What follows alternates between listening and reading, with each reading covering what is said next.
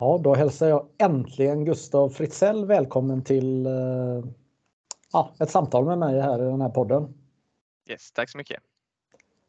Du är, lagka ja, eh, du är lagkapten i Pixbo. Jajamän, det stämmer. Hur blir man det? ja, jag fick frågan av eh, Tim Wiklund som var coach då för fyra år sedan. Eh, frågade han om jag ville vara det eh, och då tackade jag ja. Så, att, så blev det. Ja, eh, nu bara kastar vi oss in i samtalet här. Vi ska lära känna lite mer här, men vad, vad, blir, vad är arbetsbeskrivningen då när man eh, får den eh, fråga, för, ja, frågan att, att bli lagkapten? Eh, bra fråga. Jag tror det är olika i, i olika lag. Eh, på match är det egentligen att ha konversation med domarna och, och sådär. Eh, vid sidan av är det inget uttalat eh, liksom, uppdrag eller så. Eh, men eh, på ett naturligt sätt så blir det väl att jag eh, tar mer ansvar med ja, typ ordna spelarmöten eller eh, ha dialog med tränare och så här. Liksom. Men det är inte det här klassiska att man startar uppvärmningen och sånt, eller det är andra som tar hand om Nej. det? Ja, just det. Där, eh, jag är ju kass på det, eh, så det har jag tyvärr sluppit att, eh, att ha. Eller tack, som tur var behöver jag inte ha det. Ska jag säga. Den här kommunikationen med domarna tycker jag är lite intressant apropå ingenting. Kan du berätta hur, hur, hur, hur ska man agera? Hur, hur blir det bra? Hur, hur, blir, hur blir det bra för domarna? Hur blir det bra för dig och för laget? Hur ska man kommunicera och, och vad vill du att eh, domarna ska leverera tillbaka? Eh, men det är framförallt när man inte liksom eh, vi, vi, kommer inte hålla med varandra. Det är liksom själva utgångspunkten. Eh, men det jag gillar är att, att man ändå får en förklaring liksom. Eh, om det är veta hur de tänker. Liksom. För i mitt huvud så är det helt o, ofattbart att de kan blåsa åt något håll eh, i, en, i en viss situation. Liksom. Eh, men att ändå få, få höra liksom, hur tankarna går, eh, det tycker jag hjälper. Då är det lättare, lättare för mig att, att släppa det och gå vidare. Liksom. Det här året 2023 har ju varit otroligt händelserikt. Eh, om vi börjar med eh, april den här, eh, det här året så spelade mm, Pixbo Wallenstam som ni hette då, nu heter ni bara Pixbo, eh, slutspel och ni tog ju hela innebandy-Sverige med storm här. Eh, framförallt i den här semifinalserien mot eh, Falun. Men för din egna del så var ju den eh, semifinalserien som var i sju matcher, den var inte sju matcher för dig. Det hände ganska mycket under den eh, perioden. Eller hur?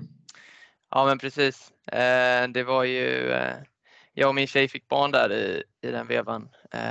Så det var ju match, match fem där var jag tvungen att, att avstå från. Och då kom, kom Lilla August istället. Så det, det har varit kul sedan dess. ja, jag tänker vi, vi måste stanna kvar i den här perioden.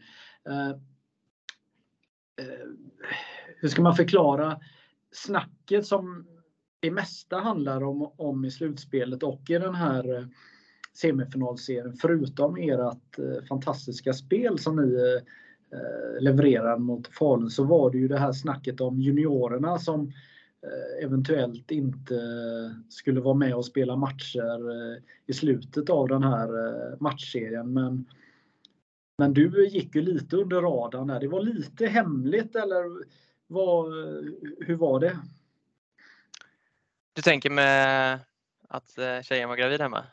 Ja, det kanske inte går att dölja men, men, men, men det, det var ju det var inget som det pratades om utåt eh, sett att du eventuellt eh, skulle kunna missa någon av matcherna? Eh, nej, just det. Nej, och jag trodde väl egentligen inte det heller. Jag för mig att vårt beräknade datum var eh, två dagar efter SM-finalen. Eh, så eh, ja, och det tenderar ju att vara komma efter eller komma sent när det är första barnet. Så att min optimistiska hjärna tänkte jag att det här kommer, det här kommer hålla sig eh, alldeles kanon. Eh, så jag, jag trodde inte det själv att det skulle bli så. Nej, eh, nu när jag, jag har skrivit ner här eh, framför här. Det, det är ganska, vad ska man säga, roligt men, men är det någon vecka på året som man kanske ska undvika att bli eh, förälder för första gången så kanske det är just den veckan. Alltså det är inget fel på veckan i, i sig. April är ju en jättefin månad och sådär. Men, men om man tittar på spelschemat då som var här då, då är det match måndag, onsdag, fredag, söndag. Alltså det är matcher varannan dag. Och eh, det är inte Varberg ni möter på bortaplan utan det är Falun och det är en bit upp i landet då. Eh, semifinal 4 spelar du och sen då eh, åker du med sambon till BB och, och missar femte matchen. Mm, precis.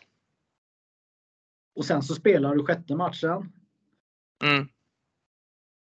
Och då tar ni det till sju matcher. Ganska häftig känsla eller? Ja, det var, det var en konstig, en konstig dag. Jag lämnade BB på fredag morgonen där, eller eh, fredag där, för att åka och spela match. Och det, det kändes märkligt. Och jag kommer ihåg eh, när jag kom till hallen att jag var, jag var typ helt borta. Liksom. Jag hade inte sovit jättebra de, de två dygnen där som, eh, som Maggie hade kört förlossning. Eh, men eh, ja, hade, ju, hade väl någon typ av eh, endorfinkick eller något i kroppen som jag kunde spela på. Ehm, eh, så det, det gick ju att, att lira. Precis. Uh, hur, uh, hur trött var du efter matchen då?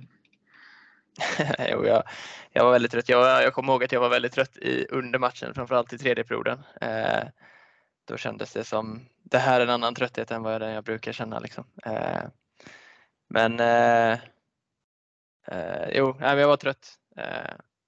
Men det var att åka tillbaka till, till BB igen. Så jag fick ganska mycket energi av, av hela grejen också. Vill du fortsätta lyssna på hela avsnittet? Det kan du göra som Innebandymagasinet Plus-medlem. Logga in på innebandymagasinet.se